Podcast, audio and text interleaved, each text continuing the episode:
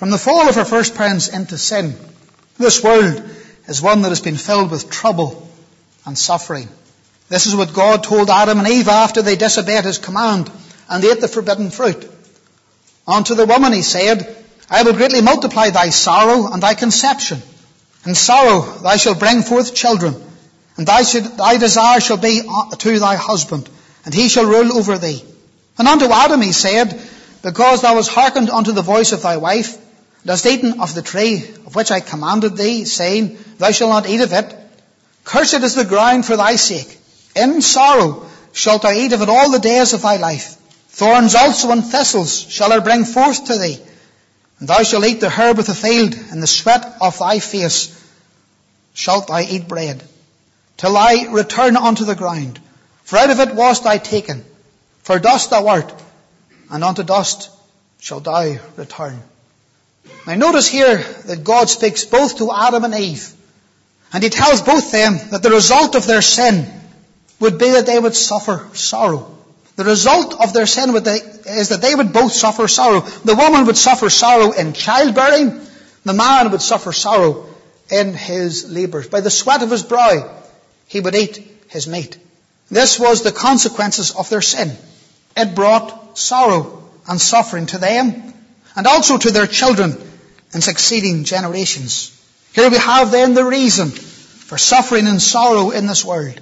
It is because we are all part of a fallen creation. We live in a world that has been broken, a world that has been defiled by sin. And this is why there is sorrow and misery and torment in this world. This is what our aching joints and sore body preaches to us. When we feel our bodies becoming sore and aching, they are reminding us that we are in a world that is under the curse of God. A world that is under God's displeasure. Our bodies, when we suffer pain, are really preaching to us that there's something wrong. Not only something wrong with us physically, but something wrong with creation itself. Because this is not how God created all things. He created all things perfect. But the problems and difficulties in life, even physically, remind us we're fallen creatures. And they also remind us that we therefore need salvation. Your sore back, your sore knees, your sore joints, your sickness, whatever your ailment might be, even as you get older and feel your body growing weaker, it is a reminder to you you're part of a fallen world like everyone else. And therefore you need to be saved. You need salvation. Suffering then is all part of living in this world of sin. However, for the Christian, for the believer, there is a suffering which is very much peculiar to them.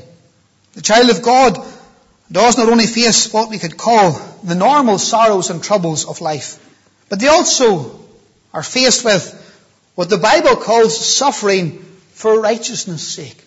Suffering for righteousness' sake. There are many places in God's Word which speaks of this suffering.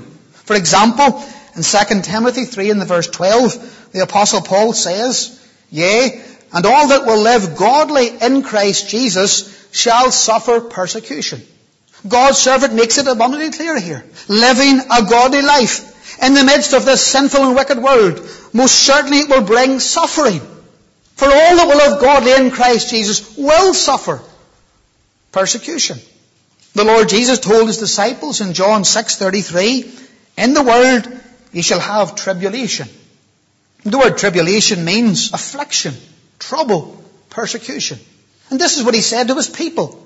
In this world, as my people will suffer affliction, trouble, and persecution. You'll suffer tribulation. The apostle John says in 1 John 3 and 13, Marvel not, my brethren, if the world hate you. The hatred of this world is what the Christian ought to expect. We ought to expect it because this is how men treated Christ. They hated him and they rejected him. They slew the Prince of Life.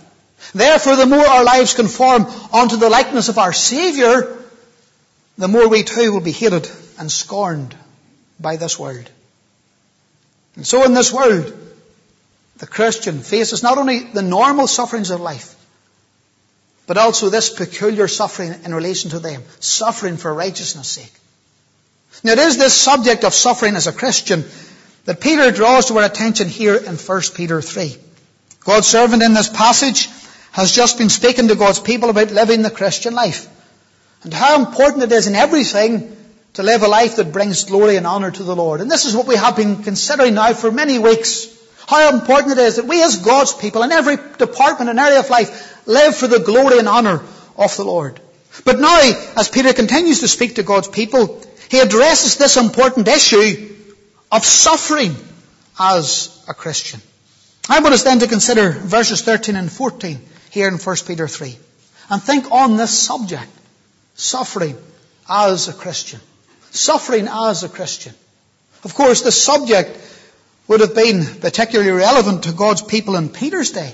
For at that time, they were suffering some of the most brutal persecutions that believers have ever had to face.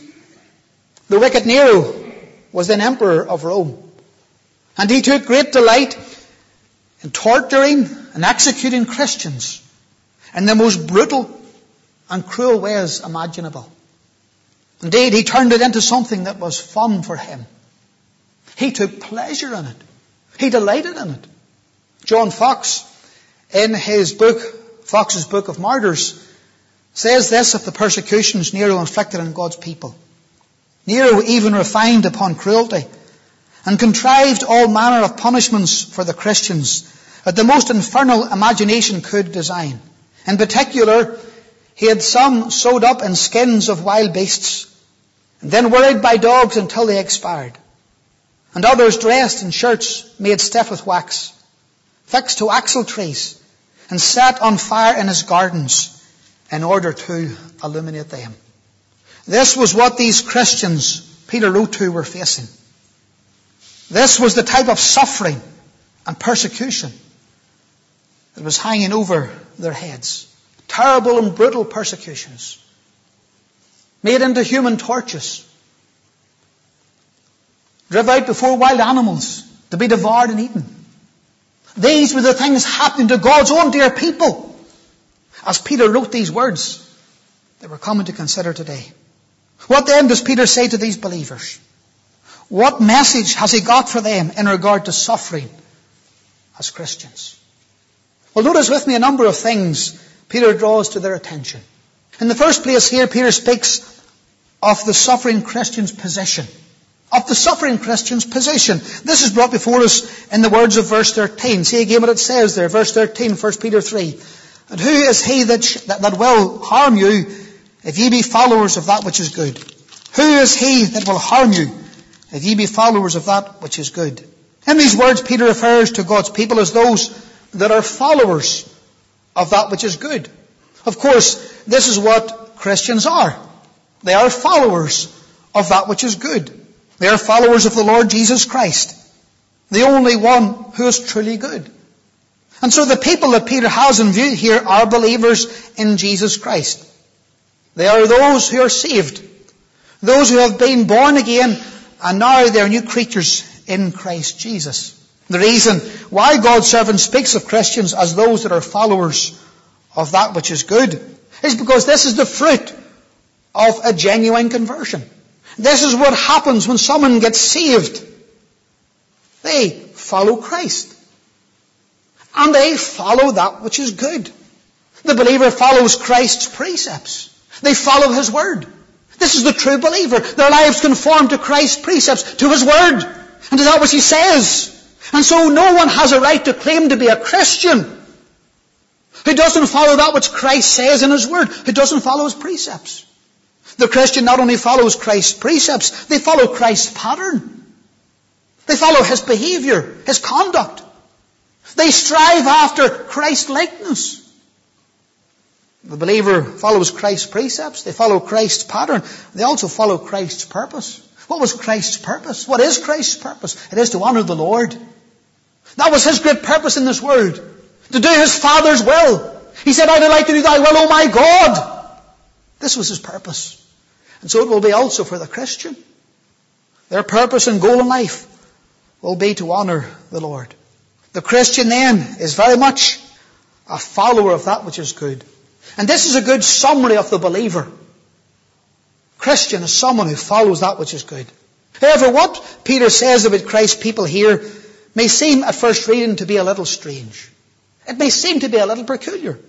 He asks the question, Who is he that will harm you if ye be followers of that which is good? The thought and idea Peter is expressing in these words is, There is nothing that can harm you if ye be followers of that which is good. This is really the truth that God's servant is bringing before our minds here, or the minds of these persecuted believers that he wrote to. He's asking, who will harm you if you're Christ's followers? Because he wants them to remember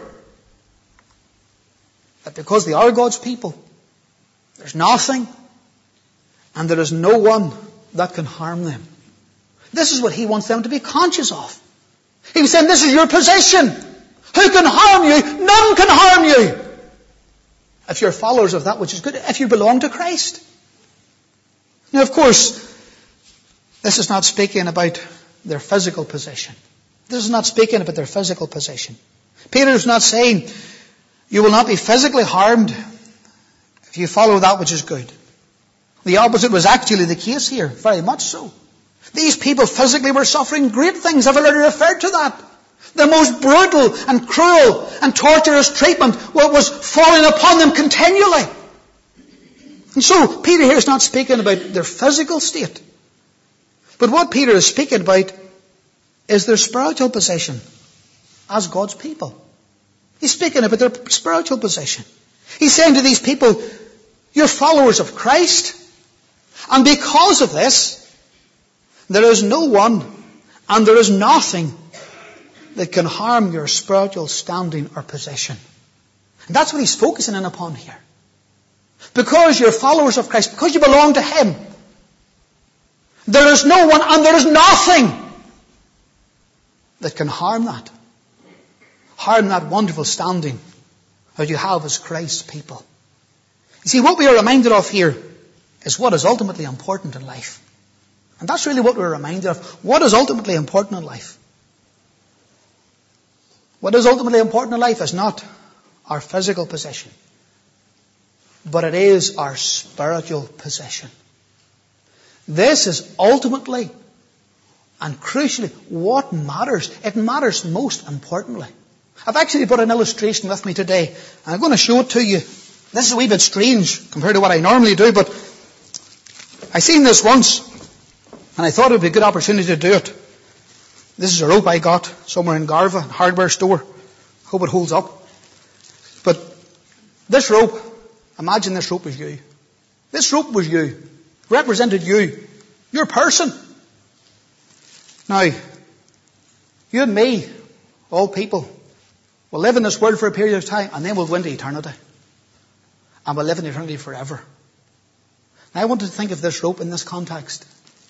This rope, this little bit of brown tape I put in the end of it represents, represents your life in this world. That's what it represents. Your life in this world. This little bit of brown tape. How long will you live in this world? Well, let's be really generous. Say a hundred years. Not many of us say a hundred years. But let's be generous. Your life a hundred years. This is a hundred years. This bit of brown tape. This is your life. This is what it represents. And then after you die, you will get into God's great eternity. And how long will it last? Well, think of this rope. It will last all this time. It will last all of this time it will keep lasting. In fact, it will last for all of this. I've actually tied the rope into the pulpit to indicate that there's no end to it. No end to it whatsoever. Therefore, what is important? What is ultimately important? Is it this wee tiny bit? Is this what really matters? Your little bit in this world? Is this what is so crucial and so vital for you? You're living your days in this world like if it was all important and all the things of the world. Oh, they're so crucial. It's only that little tip. And there's an eternity. What about that? What about that? What about the eternity of that's never ending? You see, this is what Peter was saying to these believers. This is exactly what he was saying to them. He was reminding them of what was ultimately important, what was ultimately crucial. wasn't their physical existence in this world. It was their eternal existence This is what he wanted them to consider. Consider, there's nobody that can harm your eternal existence. Oh yes, they can harm your physical existence in this world. They can harm that little tip of your life. But your eternal existence, your eternal possession is being in Christ. That can't be harmed. That's what he was saying to these people. What is ultimately important cannot be harmed. He was saying to them, the world could not harm them. Yes, Nero and his friends could persecute them in the most terrible ways, brutal ways, but they could never remove them from God's family. Never remove them from God's family. And so the world could not harm them. He was also reminding them, the wicked one could not harm them. Satan would just love to be able to steal Christ's sheep and destroy them. Oh, he would love to do this.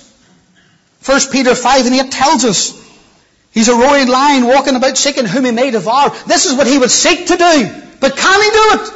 Can, can, can the old serpent, the wicked one, devour Christ's people? Can he take them? Christ tells us, I give unto them eternal life, and they shall never perish, neither shall any man pluck them out of my hand. And the word man is not in the original. And so it really means, neither shall any pluck them out of my hand. No demon, no devil is able to pluck the Christian out of the hand of Christ. This is their possession. And so Peter here was reminding these people the world could not harm them.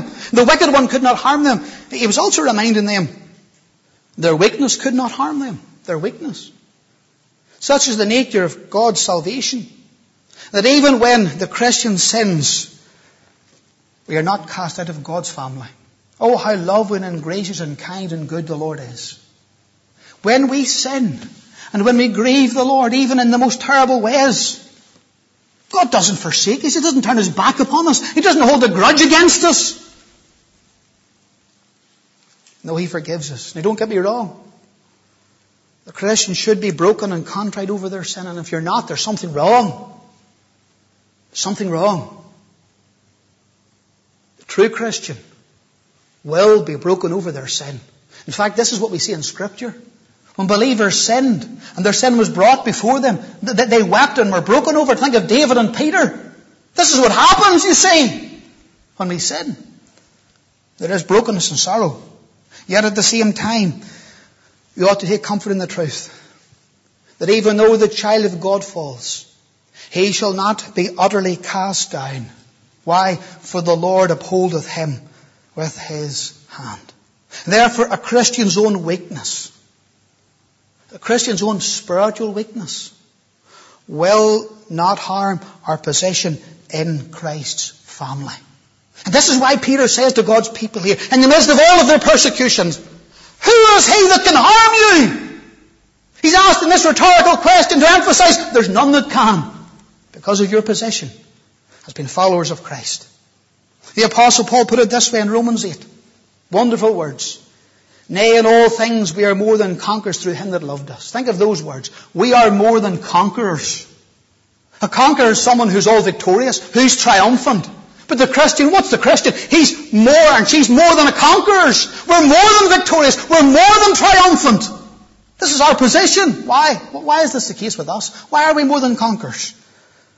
Paul says, For I am persuaded that neither death nor life, nor angels nor principalities, nor powers, nor things present, nor things to come, nor height, nor depth, nor any other creature shall be able to separate you from the love of God, which is in Christ Jesus our Lord. That's why we're more than conquerors, because of our possession.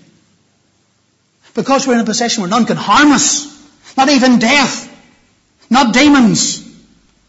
Not the disasters of this world. None of these things can separate us from the love of Christ. None. That's why we're more than conquerors. That's why there's none that can harm us. This is the suffering Christian's position. This is their position. None can harm us. None can harm our spiritual standing with God. What a blessed and comforting assurance this is. And this is what Peter was bringing before these people. Reminding them, oh, you might suffer many things physically. But what ultimately matters, your eternal state as being joined to Christ. None can harm that. And none can break that. And so we have here the suffering Christian's position. But then in the second place, notice with me here, the suffering Christian's privilege. This brings us to verse 14 now. Notice what it says in verse 14. But, and if ye suffer for righteousness' sake, happy are ye. Again, we have to say these words seem very strange.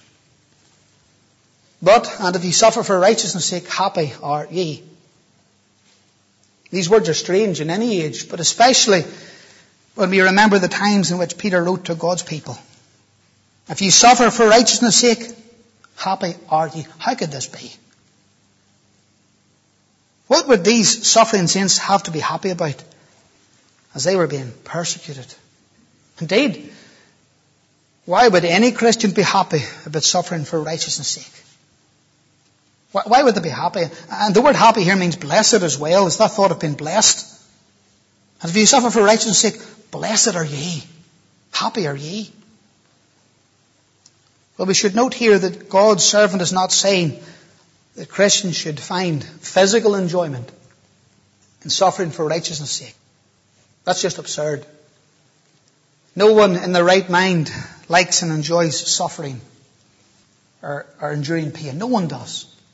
And so he's not speaking about physical suffering here, because th- that's not something that, that anyone could ever enjoy. Suffering, pain, and affliction. The Bible also teaches us that we should pray for the peace of Jerusalem. We should pray for the peace of Jerusalem. And so we should never seek for persecution. That's really what those words mean.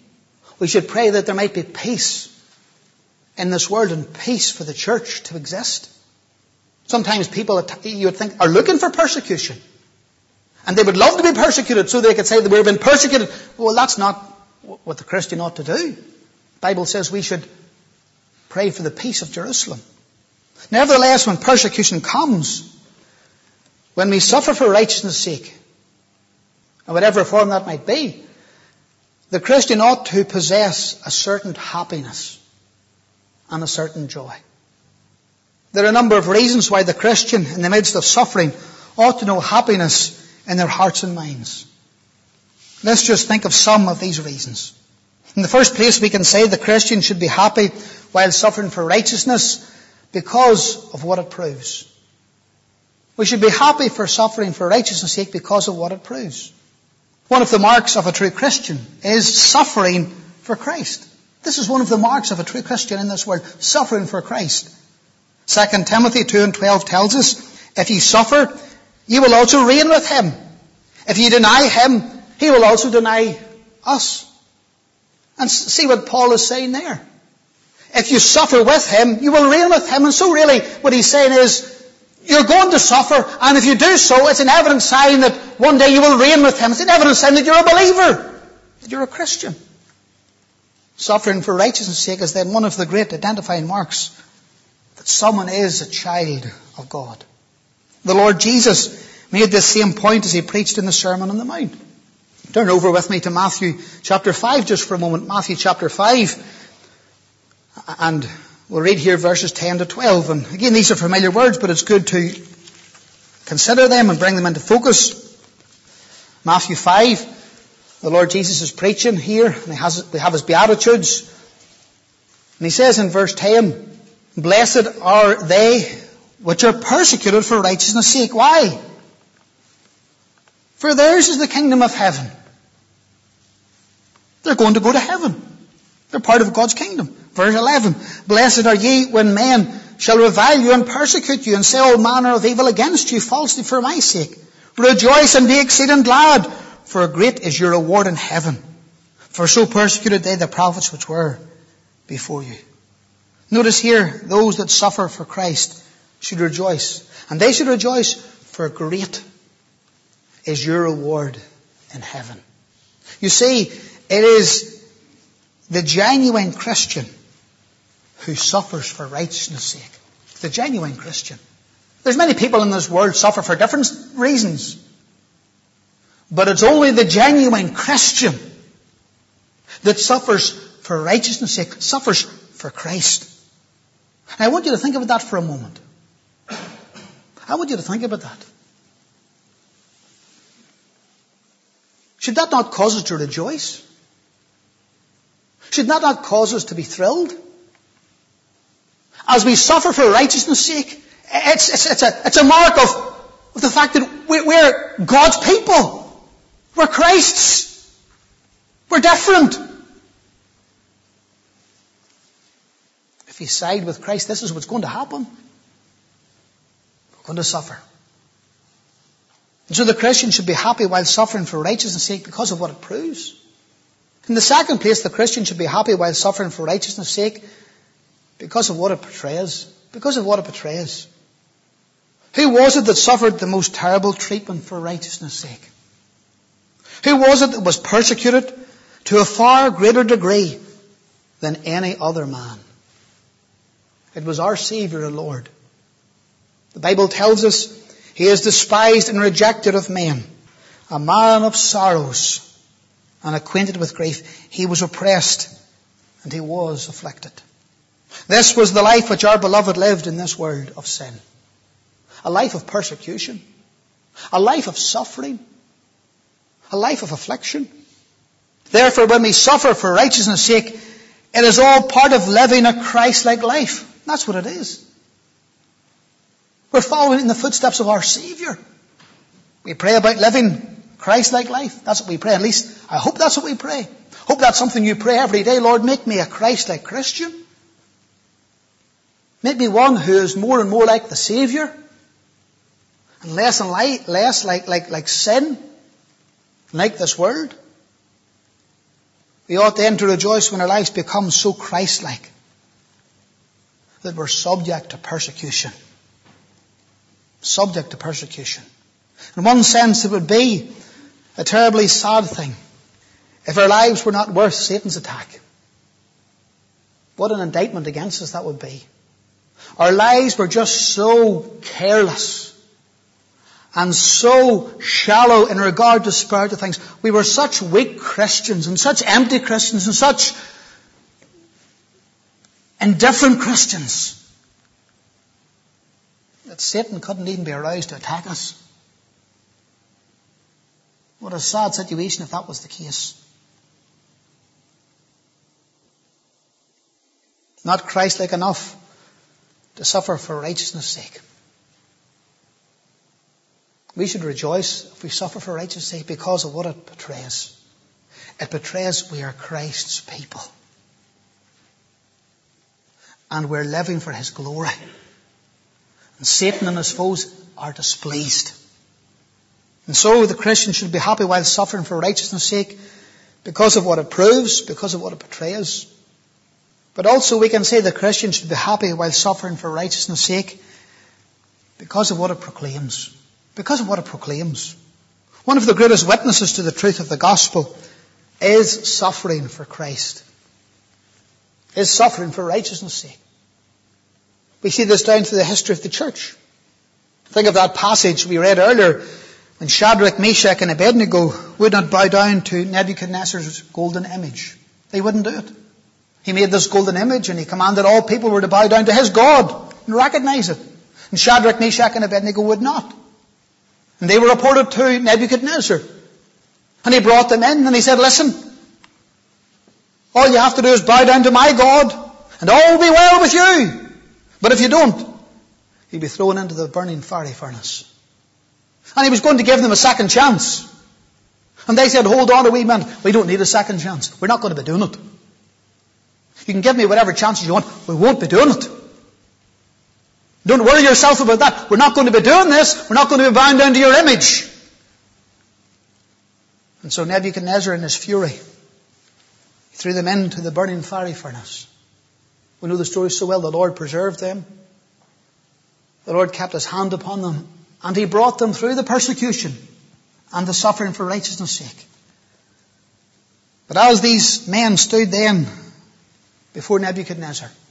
After standing firm for righteousness' sake, the outcome was this. Remember the outcome? Nebuchadnezzar spake and said, Blessed be the God of Shadrach, Meshach, and Abednego. Therefore, I make a decree that every people, nation, and language which speak anything amiss against the God of Shadrach, Meshach, and Abednego shall be cut in pieces, and their houses shall be made a dunghill. What a witness and testimony these men were! As they stood firm, as they boldly said to Nebuchadnezzar, we will not do wrong, we will stand for righteousness. The whole situation was turned around, and Nebuchadnezzar came to recognize that their God was the only true God. Think of it for a moment. If, if, if Shadrach, Meshach, and Abednego had thought, well, you know, we would do far better off serving the Lord here in Babylon. And, and if we die in the fiery furnace, well, you know, we'll not be a witness for truth any longer here. And there's Daniel, our friend. He'll be all alone. Tell what we'll do. We'll bow down on this. We'll not be genuine. We'll bow down on this to get over this wee bit of hump. And then we can still live as God's people afterwards because God wouldn't want us to suffer and, and, and the church to be so affected. Imagine they had behaved in that way. How bad a testimony this would have been. Nebuchadnezzar would never have recognized the Lord to be the only true God. But you see, they stood firm. And they stood for righteousness' sake. And what a proclamation that was to the truth. Uh, we need to learn that lesson today, I believe. We need to learn that lesson today. It is not compromise with sin in this world that will take God's testimony and work forward. Never will be this. It is standing for that which is right and honourable and looking to the Lord to give the blessing because this is what God blesses. Them that honour Him, He will honour. Tertullian, one of the early church fathers, put it this way. The blood of the martyrs is seed for the church. The blood of the martyrs is seed for the church. And that's what those early believers realized. As they suffered for righteousness' sake, as they died, as the devil raged madly against them and his foes, greater was God's blessing upon them. And God continued to give the increase. Same thing happened, of course, at the time of the Protestant Reformation.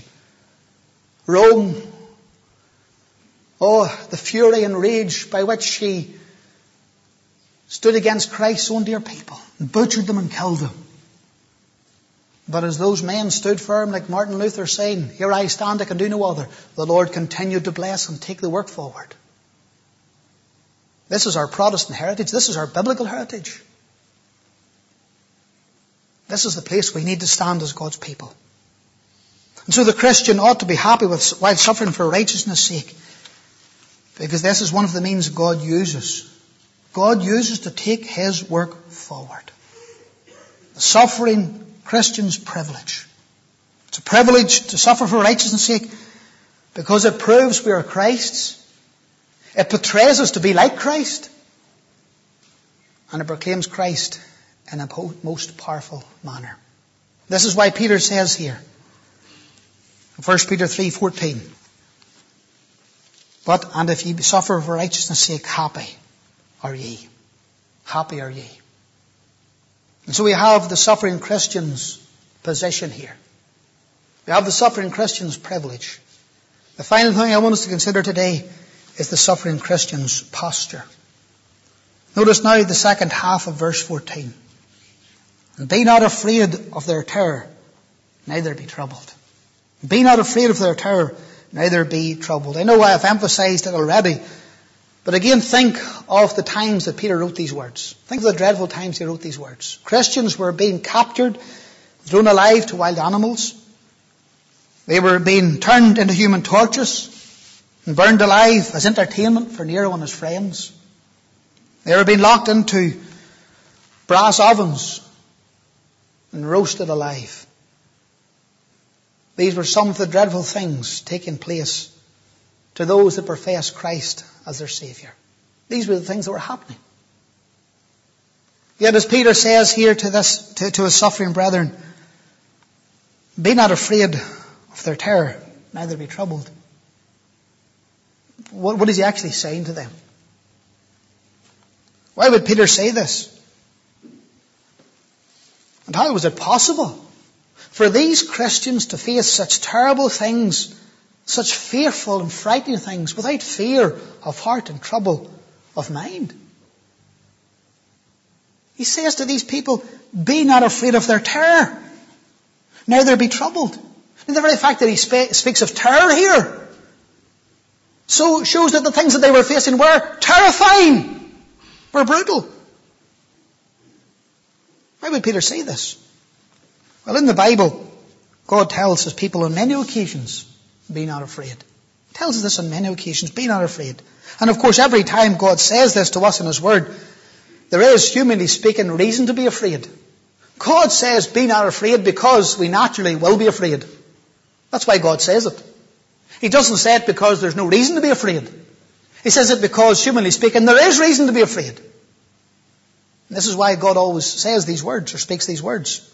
Consequently, this verse in 1 Peter 3.14 is the last time that God says to his people, be not afraid. This is the last time in scripture where God says to his people these words, be not afraid. But in closing, I want us to turn to the first occasion God said to his people these words. And there we find the main reason, the greatest of all reasons, why we as Christ's people should not be afraid. Even when we're facing the most terrifying things and the most troubling things. We learn there in the first time God said to his people, be not afraid, why we should not be afraid. Turn with me to Deuteronomy 20 verse 1. Deuteronomy 20 in the verse 1. Here the Lord was speaking to his people, the people of Israel. These people were facing a terrifying prospect.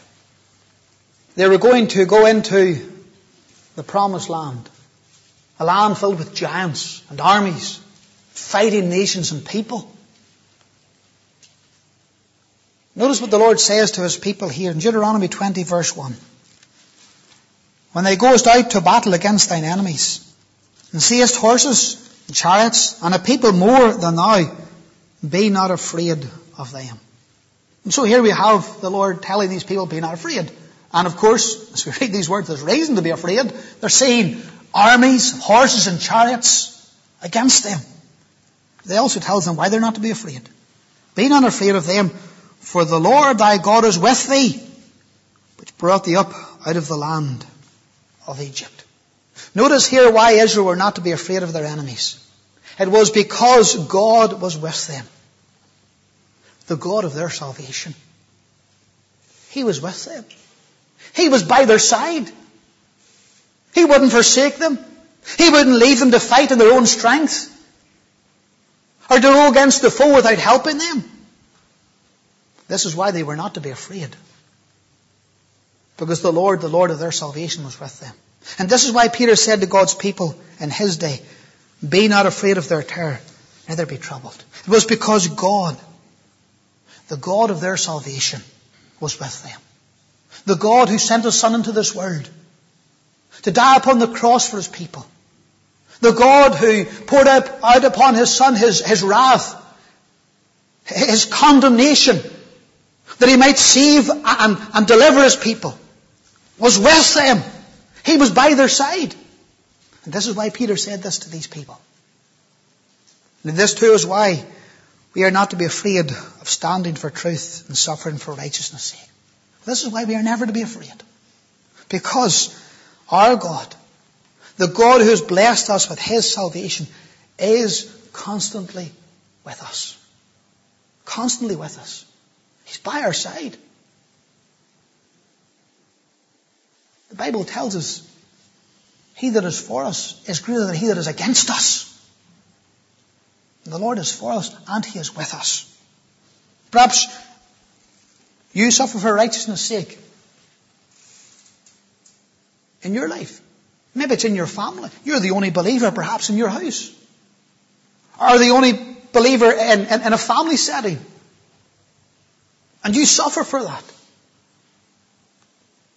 You're, laughed at.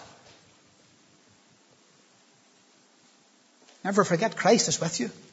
Every single moment of every single day. Maybe it's in the workplace that people would scorn you and mock you. And remember this, you can suffer for righteousness' sake and be persecuted eh, in a multitude of different ways. It doesn't just mean as it was happening to these people that they were being martyred. You know, suffering for righteousness' sake can mean many things. Being shunned, been laughed at, been scorned. Because you are a believer. Never forget when this happens. The Lord is with you. And the Bible teaches us when we suffer for righteousness' sake, God is especially near His people. He's especially near them. Have we not already read of that today? What happened when Shadrach, Meshach, and Abednego were cast into the, the burning fiery furnace? The Lord came especially near. He was there with them in the midst of the flames. That's why they weren't burned. It wasn't because they were special people. They were just believers like you and I. But because the Lord was with them and preserved them, there wasn't even the smell of fire upon them. You see, the Lord, in a very special way, draws near to his persecuted church. If you read history, you will read the testimony of many of God's people who were persecuted for, for, for righteousness' sake and how they, they speak of at the time of persecution, it was such a blessed time because they knew God's presence like never before. Never before. It was such a thrilling time because the Lord was drawing near. And they knew Him in the most intimate and personal way. This is what happens. This is what happens when we suffer for righteousness' sake. And so this ought to be our posture. The suffering Christian's posture. Not being fearful, not being frightened of persecution. Not being frightened to stand up and defend Christ's cause and speak the truth. Because we know that when we do so, the Lord will draw near. And He, in a very unique way, will be with us. The suffering Christian.